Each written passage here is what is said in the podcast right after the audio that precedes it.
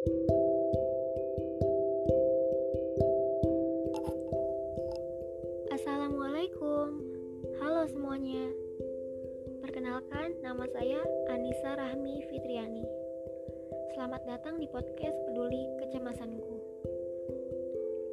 Pada Peduli Kecemasanku ini Saya akan membawakan podcast tentang Mengenal lebih dalam mengenai penyebab munculnya kecemasan Siapa sih yang tidak pernah merasakan cemas? Pasti semuanya pernah merasakan kecemasan dalam diri masing-masing, bukan? Pasti banyak yang bertanya-tanya pada diri sendiri. Kenapa saya merasa cemas? Kenapa kecemasan ini hadir di waktu yang tidak tepat?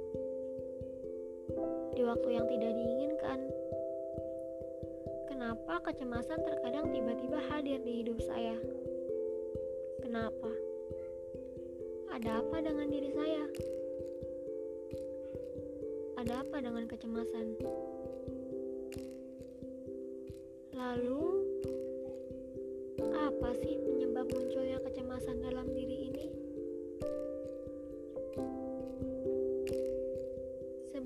Sudah dipaparkan sedikit pengetahuan mengenai penyebab munculnya kecemasan yang diposting pada feeds Instagram @peduli.kecemasanku. Agar kalian dapat memahami isi dari podcast ini, sebaiknya untuk melihat isi dari feeds Instagram @peduli.kecemasanku terlebih dahulu. Karena konten yang ada di laman Instagram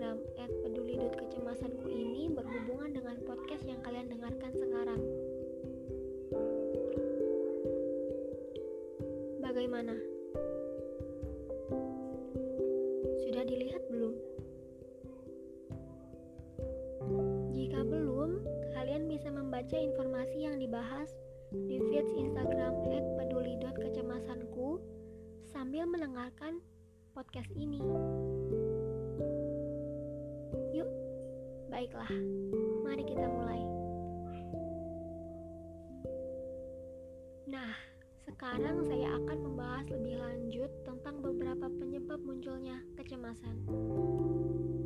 Kecemasan atau cemas muncul dari reaksi stres yang terjadi akibat suatu kejadian luar biasa, datang secara tiba-tiba dan tanpa dapat diprediksi, sehingga membuat orang yang mengalami kecemasan tersebut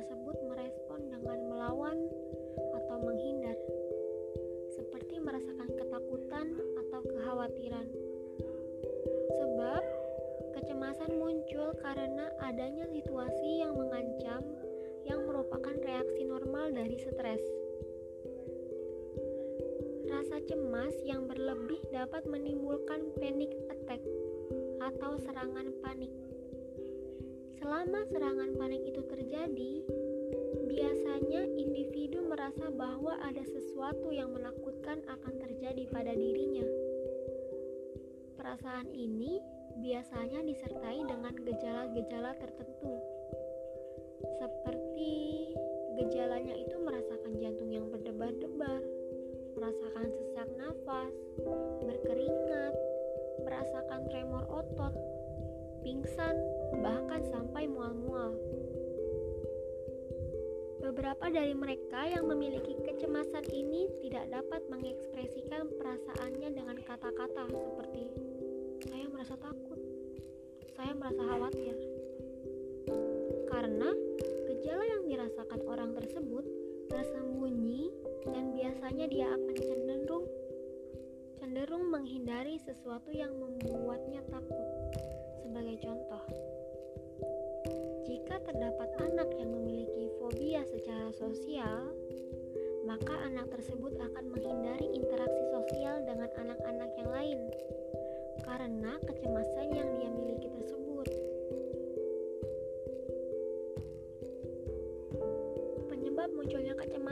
secara umum biasanya terjadi karena tubuh yang merasa keletihan yang mengakibatkan konsentrasi pada diri seseorang itu berkurang dan bisa membuat otot-otot pada diri seseorang yang mengalami kecemasan jadi merasa tegang. Kecemasan ini muncul sesuai dengan performa atau aktivitas pada masing-masing orang. Maka dari itu, tingkatan kecemasan seseorang itu berbeda-beda. Seperti pada kasus yang dialami masyarakat sekarang yang muncul di awal tahun.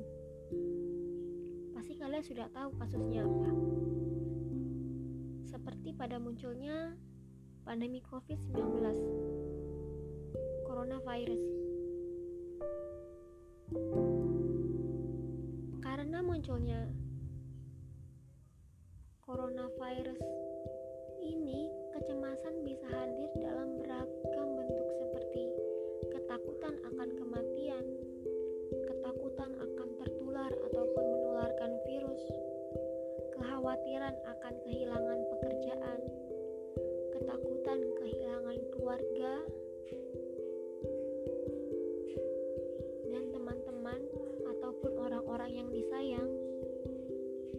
dan kekhawatiran akan situasi yang mencekam lainnya.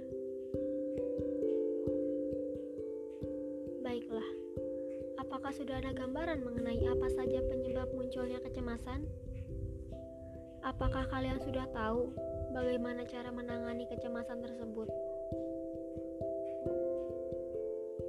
Seperti pada hashtag yang dibuat untuk edukasi ini, yaitu hashtag handle your anxiety, podcast selanjutnya akan membahas tentang how to handle anxiety, atau yang diartikan dengan cara menangani kecemasan. Silakan untuk menunggu podcast selanjutnya yang akan segera diposting setelah ini. Podcast part ini saya selesaikan. Sampai bertemu di next podcast. Wassalamualaikum warahmatullahi wabarakatuh.